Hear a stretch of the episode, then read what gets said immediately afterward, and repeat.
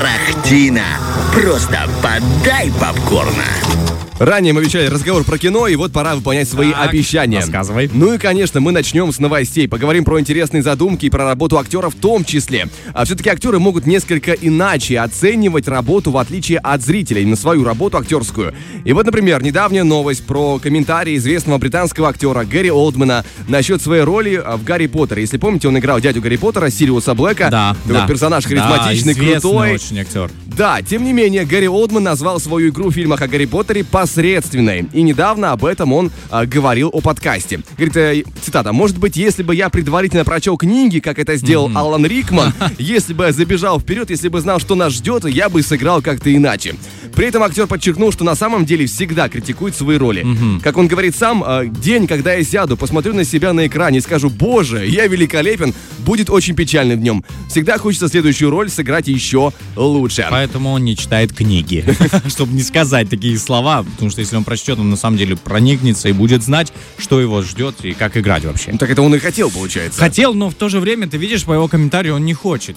Ну, то есть его, вот ты комментарий читал только что, если я правильно понял. День, когда я сяду и скажу, о, как же я классно играю, надеюсь, что это не наступит там, да, я правильно понимаю. Да, но я думаю, это скорее, знаешь, просто попытка как-то эм, свое эго актерское, Ага. знаешь, как-то придержать.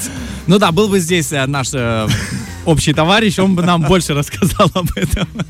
Ну да, это отдельная история. Ну а пока что поговорим о другой крупной франшизе. Возможно, помните мультфильм «Как приручить дракона». Там их Да. аж три штуки, да? Потому что «Золотая жила» нашли, золотую жилу, которая зарабатывает денежки. И ранее в ноябре мелькала новость, мол, будет перезапуск. Это будет полнометражное кино, это уже будет не мультфильм, а кино с актерами, графикой, ну все дела. А Что радует, проектом будет заниматься Дин де Блуа, который ранее занимался всей франшизой мультфильмов.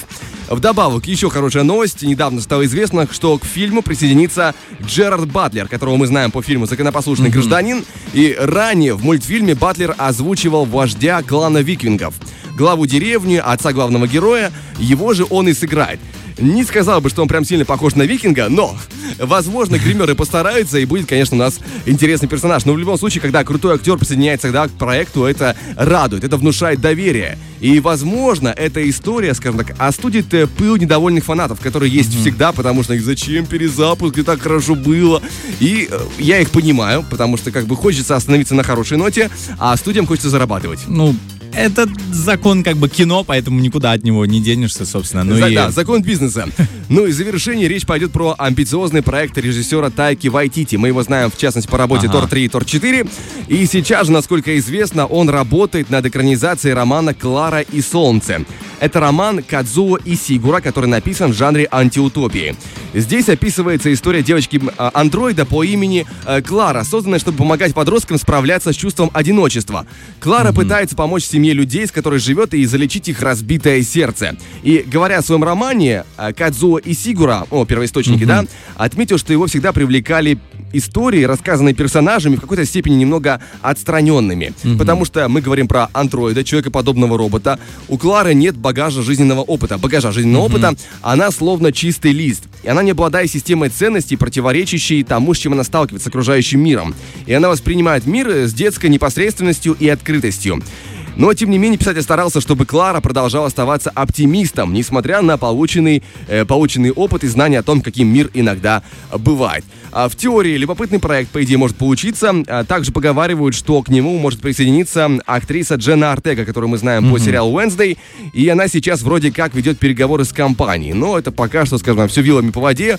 Вести переговоры не значит еще сниматься в фильме. Не значит э, жениться. Да, да, переделав известную поговорку, обещать не значит жениться. Поэтому, друзья, мы пока что еще ожидаем подробностей. Ну и кроме того, уходим на перерыв, а после поговорим про новинку, стартующую в наших кинотеатрах на этой неделе. Тарахтина.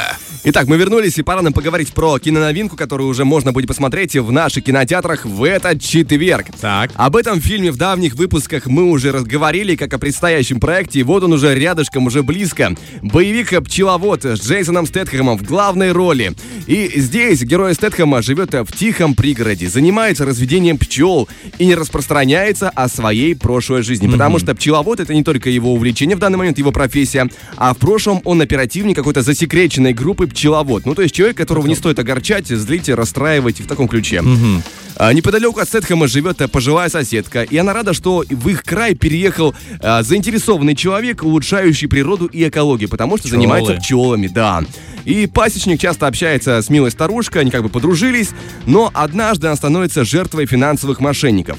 Аферисты похищают деньги со всех счетов женщины, и этого старушка не пережила, этого удара. Ну а Стэтхэм отправляется на охоту в поисках справедливости. Выясняется, что сети махинаций, сети криминала там гораздо больше, чем изначально было на поверхности. А что еще можно сказать про данный фильм? А Его режиссер Дэвид Эйр, который в частности снимал «Ярость» с Брэдом Питтом в главной роли. Также он снимал «Отряд самоубийца» в 2014 году, кажется, но тогда он вышел а, крайне-крайне спорным. Тем не менее, а, режиссер с крайне крутым потенциалом к боевикам. Вдобавок, сценарист проекта, проекта Курт Уимер, он писал сценарий для законопослушного гражданина и эквилибриума. Если помнишь, такой боевик еще классный был. Слышал. В 2000-х, да.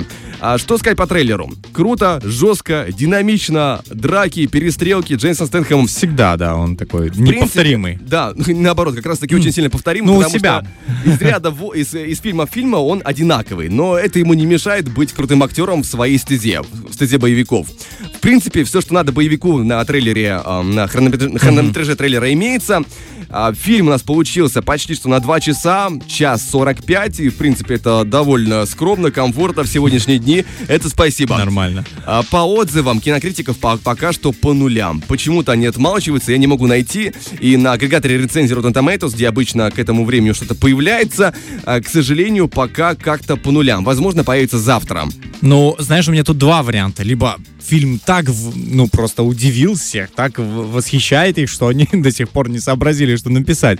Либо э, обратная сторона медали, о которой не хочется говорить вообще. Я надеюсь, что она вообще не появится а, на агрегаторе рецензий, да, или Есть вообще... и третий вариант, на самом Какой? деле. Называется эмбарго рецензий. То есть журналисты серьезно? до определенного времени скованы, там, не знаю, там, к соглашениям. Как это происходит, я не знаю, как договариваются, но обычно там снимается эмбарго, и тогда журналисты могут выкладывать свои рецензии.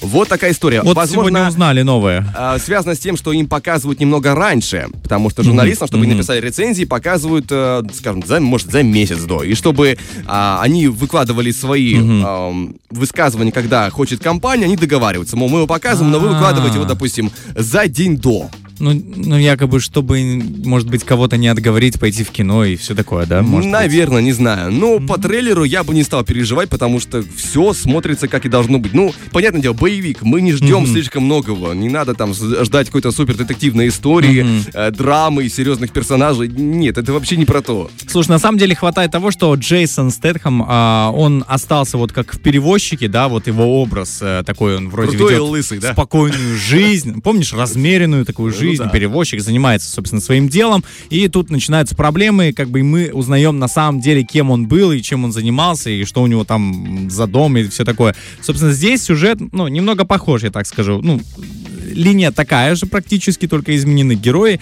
Но мне нравится, что можно вот посмотреть любой из его фильмов, и в принципе нельзя сказать, что ой, все, ну он так плохо, ну на мой взгляд, так плохо стал играть, так нелепо, ну он изменился, деньги его изменили, э, карьера слава изменила его. Нет, он в принципе бодрячком держится, это очень Да он хорошо. везде одинаковый, но он прикольный все равно. Ну хорошо, я вспоминаю сразу свое детство, Ну, юность, для тебя там, это детство. ностальгия, да. Ностальгия, поэтому хорошо, что есть еще такие образы.